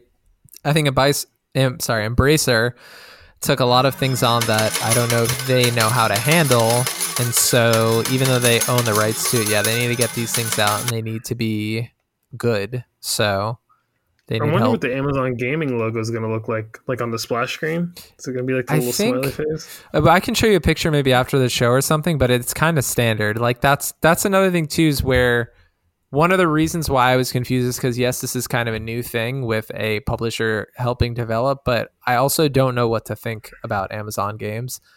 Like it's not like Yeah, we really haven't had that much experience on console with them. exactly if they were like oh Capcom or Bandai Namco, I'm just naming random publishers. If they were like these guys are co-developing it, I would have some idea as to what flavor they would bring, and I don't really know Mhm. what Amazon would bring to the table. So it's interesting just because it's a.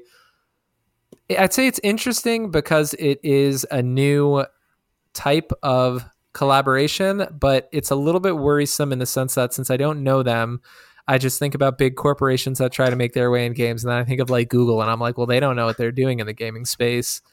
So does Amazon really know what they're doing, or are they just another big corporation? Or maybe this is a way for them to learn. They're trying Yeah. to work side by side by a pretty sizable publisher and developer. Work with the, you know, whatever you think of Crystal Dynamics and Avengers. I I mean, you at least got to give them credit for being a pretty solid studio. They're a consistent AAA studio. So maybe this is more of like an in, an insider kind of thing for Amazon, being like, how do we make a studio? Let's work side by side with a pretty well well renowned studio. and the Tomb Raider games are good, the most recent ones. They're so solid. if they can, Yeah. if they can stick to that. I have hope. Now, Yeah. This uh, makes me think of the recent races that we have with Callisto Protocol and Dead Space, and then now maybe Bioshock 4 and Judas. If they're going to be doing, because there's a break here with Lara, if they're going to be doing this, then they're probably going to need to try to be before the new Uncharted. right? Because I mean, those are Ah. going to be two more that are going to like butt heads if they come out a little too close to each other. I think, yeah, I, I think that it's a different kind of. I think Uncharted is clearly gonna. I don't. But I don't think it's as close as it is with the other games because those are kind of direct copies. Um, the Tomb Raider is always trying to done, do something a little bit different, being a little more open world, and Uncharted's still more kind of traditional single player game. But I see what you're saying in terms of like the themes are kind of similar. Now, I don't think this is necessarily going to be the case, but I'm just kind of throwing a shot in the dark here. I would be pretty excited if Bluepoint's next game was whatever the new Uncharted is. Because Bluepoint did also do the Nathan Drake collection on PS4. That'd be hype. I like that actually. I think that would be pretty sick. that's a great. That's a great idea. Like I- connecting the dots between two stories there. Because I'm sure, like another studio, I mean, it could be anyone, but it would make a lot of sense if it was Bluepoint. Yeah, and I feel like that's specifically what they hired, like those other stu- like Nixxes, Haven, Bluepoint, like to get other projects from the main studios and help facilitate those ideas. So I definitely can see like a co I can see a co-development thing with uh, Naughty Dog and Bluepoint for a new Uncharted game. That'd be fun. Yeah, absolutely. But do you have anything? that's all we have to say about uh, Tomb Raider, I think, right? Love it. Yeah, that's all I got. So moving right Yeah. on here, Private Division. It will be publishing a new survival horror IP from Bloober Team. Announced to coincide with Private Division's fifth anniversary, the title is a brand new survival horror IP that is in early development and is not scheduled to come out before 2025. So you're just telling us way in advance. Bloober Team is the independent Polish studio behind Layers of Fear, Observer, Blair Witch, The Medium, and the upcoming Silent Hill 2 remake. So there's not really any information on this. I think this is more so just to kind of announce Private Division's fifth anniversary, and they wanted to have something to say. For those who don't know, Private Division is a label under Take Two uh, Interactive that kind of helps games that are not necessarily independent in a small sense or big. It's kind of for like that middle ground of game, and they're just kind of coming in to help them with it. So. I mean, cool, I guess, you know, new survival horror IP. I love survival horror. I didn't love the medium when I played it, though. And none of Bloober Team's past games have really struck me too much, but I'm hoping that Silent Hill 2 is really good. Yeah, I don't know. I'm getting kind of concerned with the Bloober team is getting a lot more shine than I think they deserve.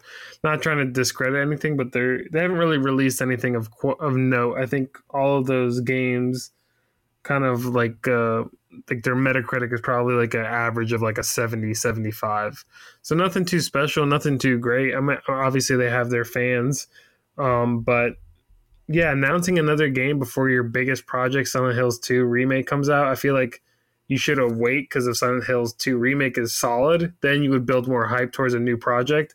I still don't know what to think of this new project because i need to see what because realistically the first game that a lot of people are going to play from Bloober team is going to be this new silent hills remake. So hopefully that's well so then i can give you know give me some confidence in this new survival horror ip that they're going to create. But you know i do like that they're still i like that they're a studio that's committed to uh, survival horror. That's a genre that even though it feels like it is being overfed at the moment it, it it's also underfed at times. It kind of ebbs and flows and so it, being a studio that's consistently tied to that is kind of cool. Yeah, I agree. I hope that they can be nurtured into evolving into something a little bit bigger because I agree. I think there is a big gap between a lot of the small survival horror games and then the massive ones where you have your Dead Space, your Resident Evil, that kind of thing. And it would be nice to see some games either fall in the middle or start making their way towards the bigger end because we get a lot of Mhm. small survival horror, but they kind of just pass and they're people kind of forget them. So it would be nice if they were able to at least develop this team into something bigger because yeah it's not like they've done one or two games that are of some note but not really that much. I mean layer of layers of fear is not one game. There were two of them and now they're working on layers of fears. So there's multiple mediocre titles in that entry. And so yeah just just just be careful. I don't know. It's um did you play observer? Is that the one that you bought randomly? observation observation which was bad. okay not great but that and it had excellent reviews but it wasn't uh, anything crazy Yeah, it wasn't anything crazy. I thought technically it was okay, and story wasn't that great, but that's a different studio. Yeah, so I'm. Yeah. It sounds like I'm giving them unfair shit here, but we'll see with Silent Hill 2 what they got because that I, if they if Silent Hill 2 is mid, then I think people need to back away from this team a little bit because you're giving you're giving them something that's already fantastic. They shouldn't have to do that much with it. Yeah, they're getting. I mean, good for the Bloober team though. You know, the heads of that studio, they're getting paid. They're getting funding. Yeah, they So- that's true. Hopefully, it manifests into great games. But at least they're keeping the lights on over there. There's got to be something more to it. I wonder if I wonder if other studios don't like working on survival horror. It probably doesn't sell. If you look at the genres, it probably sells the lowest out of Probably. every single genre. It's like it's like movies. I don't think horror movies do particularly well. They No. make money because they're lower, like investment to make. But That's true. the horror genre as a whole, I feel like it's kind of is always been a niche thing. I agree because you're immediately going to the to the end of if it's a movie, you're going to go straight to the R rating or hopefully right because if you're doing a, a horror movie, it's got to be gory and whatnot. So yeah, even with games, you're probably even though I don't know how much it matters in games for them to be mature or not.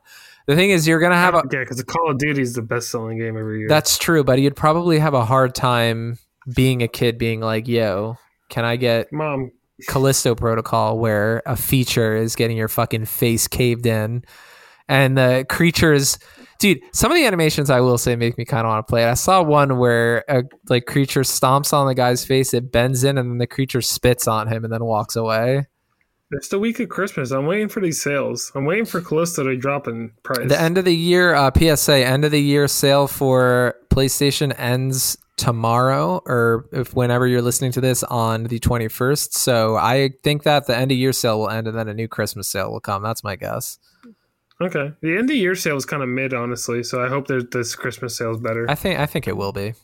I don't have much more to say about Bloober Team. I don't know if you've got any anything else. I don't either. Hopefully, I hopefully they can establish themselves as a well a well uh, a well known studio. Yeah, but we've got a perfectly well-known studio here to close out our show. So Sony has confirmed, which I didn't think there was really much doubt, but I guess there was from some people. Sony confirmed that Spider-Man 2 will be releasing in fall 2023. Brian Intihar, creative director, confirmed the release window in a post on PlayStation blog. He says, Congrats to everyone on a successful 2022, and here's to next year being just as exciting as we continue to get Marvel's Spider Man 2 ready for a release next fall. Spider Man 2 will be exclusive to the PS5 and will feature Peter Parker and Miles Morales picking up the stories and characters from both games. Insomniac Games is also working on Wolverine, which is exclusive to the PS5 and will be directed by Brian Horton and Cameron Christian, who are both creative leads on Spider Man Miles Morales. I also just Ooh. added this in here separately as a fun fact. The Insomniac Spider Man suit can be seen in the new Spider Verse 2 trailer. It was also in the first Spider Verse, but just a uh, heads up for people. And so this comes as a confirmation as I was just reading online that I guess someone was worried, although I don't know who. I feel like Insomniac is pretty great at releasing a lot of games at a pretty good clip. And I felt like Spider Man 2 was the one game that we knew was coming next year. So it's good to have the confirmation. I just didn't, I did, I, I wasn't worried about it. Yeah, I mean, there's one studio within the first party family that you don't really have to worry about hitting dates, I think is Insomniac. They've been pretty consistent in releasing a releasing at a steady pace and also making sure it's always been quality. So, uh, Spider-Man Two, I'm excited for. I'm most excited for about the fact that it's exclusive to PS5 and not a cross-gen game. So I like that. But I did not know that the heads of uh, Miles Morales are making Wolverine because Miles Morales is I I like Miles Morales more than the first Spider-Man Insomniac game. Both are still both are great, but Miles Morales just kind of hit different for me, especially with it being Christmas time. I played it like around Christmas time, so it just it really connected and it kind of felt like a Spider-Man movie that you're actually playing. So I'm excited about that. See, seeing what that becomes with Wolverine, but Spider-Man Two will, will be fun. I'll play when it comes. How do you feel about Spider-Man 2 as a whole? Because there's also been rumors about it possibly being co-op. I mean, yeah, I'm super excited for it. I still need to get through Miles Morales. Although, now I loved the first one. I loved Spider Man and I platinumed it and enjoyed the shit out of it. Just so people know, right? Given a little bit of lore here, I tried to play Miles Morales a couple of times and I personally loved every single minute that I played of it. However, I was playing it when I c- kind of freshly just got my PS5 and it made my system crash twice and I heard like an audible clicking or weird noise and my system wouldn't turn on. Both times were from Miles Morales, so I'm kind of scared to play it. It's like it, I know that which is understandable. Exactly. And it's one of those weird things where, like, I remember Returnal would give a bunch of people weird problems, but they weren't universal on people's systems. And I know that the like launch kind of wave of PlayStation 5s all have their own little particular kind of tweaks or things, yeah, Quirks. quirks, things that are weird with them. So that's the only thing that's kept me from Miles Morales. I'm still going to try it again, I'm sure, at some point and play it and probably love it. I know it's not a very long game, probably really enjoyable over the holidays. That's just the only reason I haven't played it. Now, I am extremely excited for the second one. Another little bit of information I will say is if you want to see or if you're just curious for information about the game, the page for Spider Man 2 is live on the PlayStation Store, but it's hard to find. It doesn't come up under pre orders, but if you search it, or I think if sometimes, because it populate, the store is different for everyone. Um, because me and Joel are a family and we live in the same house, you know, if PlayStation's listening.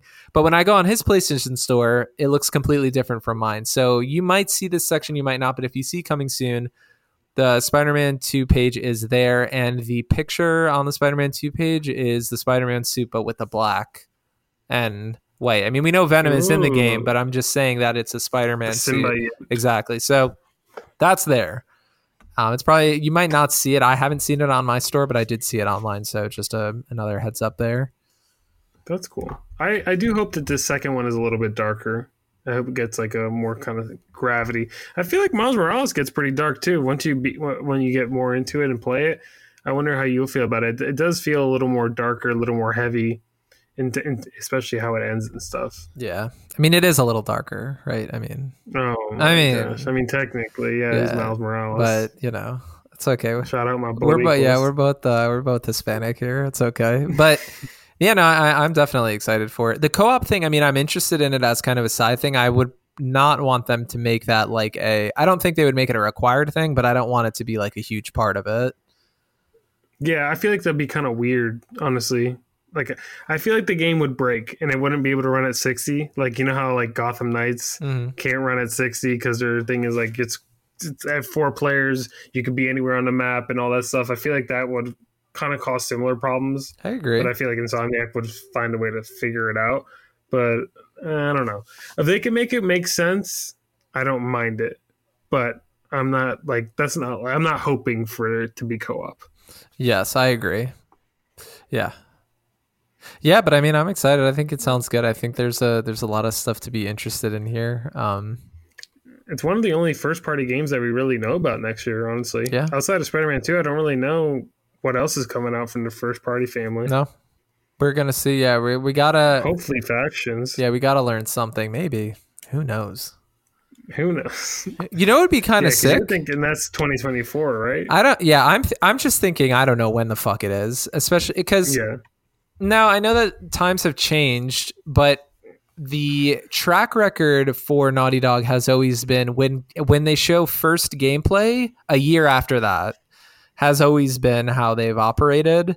So if they haven't showed anything for this, then I would assume we're pretty far away. But you know, it'd be pretty sick if you know final episode of the Last of Us HBO show they give you like a tease for the game or something. That would be pretty cool. That would be a good way That would be. to like get people interested in the cross media because if they show a, a multiplayer game i mean that's not it's not spoiling anything yeah anyone could get into that That is true, and that, that that is trying to capture the more like casual Mhm. audience, people that watch shows and stuff. So that makes that's a little big brain on your end. I like that. i hope they would do but, it But I also am wondering because I wonder if they do that because even with the all the Last of Us TV show stuff, I haven't seen a single PlayStation logo or Naughty Dog logo. yeah So it seems like they're trying to make it very because they were they didn't even say the game, the PlayStation exclusive. They said from the critically acclaimed game. Like they the weird, it's like weird phrasing of things. Like it's very much like trying to make sure that we don't say the word PlayStation. Like they're trying their hardest to not say. It. I that. think they're trying to make sure that a wide variety of audiences are just interested in it as a tv show and then be like Yeah. oh it's actually based on something it gives me somewhat similar energy to like I know I know that this is pretty different, but like with Edge of Tomorrow, how Edge of Tomorrow is actually like a Japanese manga series, but you would never Yeah. you would never know that going in to see it. I didn't know it. That's true. I just went into being like, oh shit, it's uh, sci-fi with Tom Cruise and Emily Blunt, and then you're like, oh shit, it's based on a Japanese manga. So and I would have figured the people that watch HBO are a little bit older, so maybe not as much in the games. I agree. I would agree with that. So maybe that's how they're trying to like combat that. But I mean, I'm excited for that show. It comes starts coming out soon, Yeah, right? January fifteenth, A couple weeks out, January less than a month. So yeah, I'm excited to watch that. Same. But um, I, think that's all we have. for That's you, all we right? got. I mean, I Stacked, fast, and efficient. You got a lot of information. I'm excited, yeah, and then I'm excited to see what we figure out for next week's episode, ladies and gents. Yeah, well, yeah, we'll get something good for you. Story time by the fire. Story time by the fire, maybe some Christmas stories. Light a candle. Joe can tell us about how it was when, like, you know, he got his first uh, color TV in 1982. The Go for Bronze podcast is a production of Go for Bronze Media LLC. Hit us up on Twitter at Go for Bronze Pod, Instagram Go for Bronze Pod. You have stolen my dreams. That's right, we have. You can check us out on Twitch at Go for Bronze Pod. Also, our YouTube channel at Go for Bronze. This is the big dog. Till next time.